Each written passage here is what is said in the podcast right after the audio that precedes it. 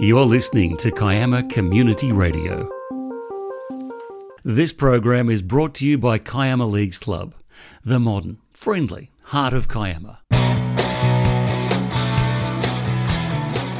Welcome to Around the Arena's Kiama Community Radio sports program, where you can regularly hear what's happening in sport across the region.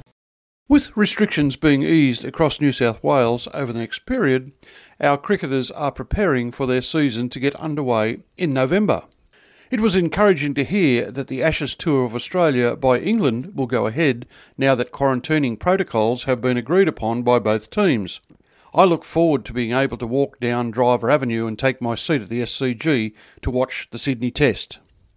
In women's cricket, the tests and one-dayers between Australia and India have been enthralling. With two one-dayers left to play, the competition between the two countries is on a knife's edge. Come on, Aussie. So, with cricket foremost in my mind this week, I thought I'd delve into the archives and find a cricketing story provided by Bill Peters, our cricket historian, from a time when our population was also dealing with a pandemic, the bubonic plague. Whilst every death is tragic, the message is the population and cricket got through that event and moved forward. So take confidence in the fact that this horrible period will pass, as it did in the eighteen seventies. Bill's story tells of the achievements of two players who went on to play in the first official test for Australia back then, after honing their skills here in Kiama. Thanks, Bill. On Saturday twenty-third of May eighteen seventy-four, the Kymer United Cricket Club hosted a visit by the East Sydney Cricket Club. It was quite a coup for the district to have this team travel down to partake in a cricket match. Though there were many cricket clubs in Sydney, the organised Sydney grade competition did not come into being until the eighteen ninety-three ninety-four season, and so at this time in history they also played on an invitational basis. This was the East Sydney Club's final match of the eighteen seventy-three seventy-four season and was by far the furthest they had travelled in the name of a game of cricket. The East Sydney team batted first, with players such as Dave Gregory and Charles Bannerman, who had recently played for the eighteen of New South Wales against W G Grace's touring English team, and was looking solid against the Keimer locals at four for seventy-three before Alexander Gordon came on to bowl. Gordon had had a colourful cricket career for Keimer over the previous fifteen years, and on this day added to that by coming on and bowling underarm. In eighteen seventy-four, this was well within the laws of the game, although even then it was reported as the old ways.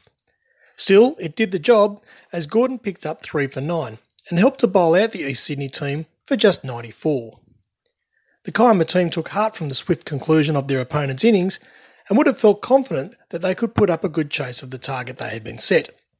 However, it was not to be, as the opening attack of Charlie, Gregory and Burke ran through them with ease to be bowled out for just fifty-five. After the luncheon, which was taken on the ground, there was little time for the Kiama team to force their way back into the match. After all, the East Sydney club had had little trouble in the first innings, setting themselves up for a big score, and with only a couple of hours to go until sundown, it looked an impossible task in which to force victory.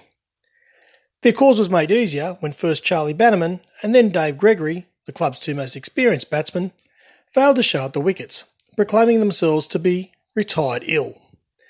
Along with only ten men to start with, it meant that Kyman had now only to produce seven wickets falling in order to have a second precious chance at the crease with the bat. Gordon was this time called upon to open the bowling, and again he is a cut above, once again relying on his underarms to do the job. Gordon bowls ten overs, of which three are maidens, and finishes with the terrific figures of four for thirteen. Amazing stuff. Spinks is not left in the lurch here, his nine overs producing two for twelve, while McCaffrey's single over closes out the innings with a wicket off his final ball, dismissing the undermanned City team for just thirty-seven runs. With no time to waste at all, and with a maximum of only half an hour likely to be left in the day, Samuel Gordon and King take on the role of enforcers. They nab six runs from the first over by Gregory, and then thirteen from the next by Burke, as well as another six from Gregory's second over. After just three overs, the Kiama team has raced away to none for twenty-nine, an unheard-of run rate in the colonies at the time. And maybe, just maybe, the Kiama team are a chance of snatching this game. Burke is immediately replaced by the leg spin of Bannerman, who was remarkably recovered from whatever ailed him to stop him reaching the batting crease. And he bowls an advancing Gordon for twenty, a fine innings in the circumstances. Suddenly the going is a lot tougher for the batsmen, not the least because of the deepening dusk that is falling around them. Bannerman proves to be a much tougher, tougher proposition, bowling both McCafferty for one and Alexander Gordon for a duck, before stumps are drawn with Keimer at three for thirty-four from seven overs. A return match took place between the two teams on the ninth of November eighteen seventy-four, this time with the Kymer Club travelling to Sydney and the match taking place on the Alliance Ground. On this occasion, the East Sydney team is much more on song, putting together two hundred forty runs, with Bannerman making sixty-two and Ned Gregory seventy-two. In reply, Kymer could only manage sixty-eight and then ninety-one following on, with Alexander Gordon and McCafferty the batsmen to show good form. Despite the drubbing they received in the return match in Sydney, both of these were important matches in the annals of Kymer cricket history. Not only did arguably the region's finest cricketer of the era again prove his worth and canniness against worthy opposition, and not only did an unheralded Kymer team hold their own against a superior opponent, before having it handed to them in this return match, it was also a fillip for those that played in or watched the matches take place. Within three years, East Sydney's captain Dave Gregory was appointed to captain the first All-Australian team to play the All-England team on level terms, eleven men on eleven men.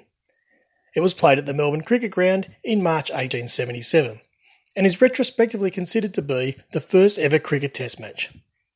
And Charlie Bannerman was also selected in that game, going on to score the first test century and eventually retiring hurt for one hundred sixty-five, still the highest score by an Australian on Test match debut.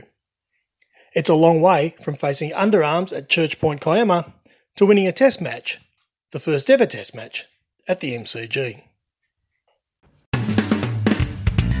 K C R, Kiama Community Radio dot org. For the community, by the community.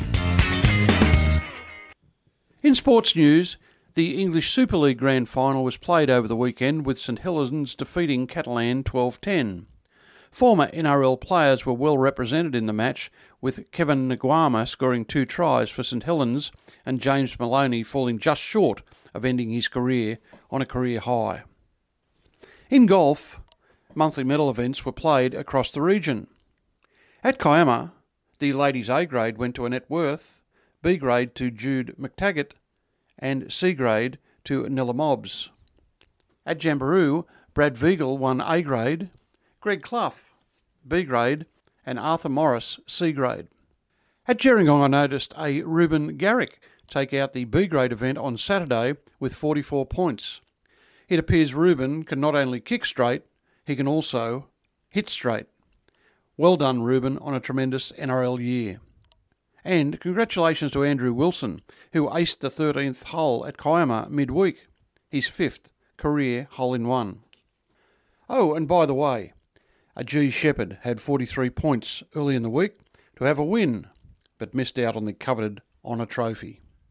That's all I have time for this week, but if you'd like your sport to be part of the program, contact me at k c radio content at gmail dot com.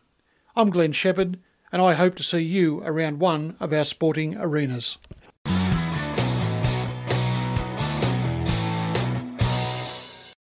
This program is brought to you by Kiama Leagues Club, the modern, friendly heart of Kiama. You've been listening to Kiama Community Radio.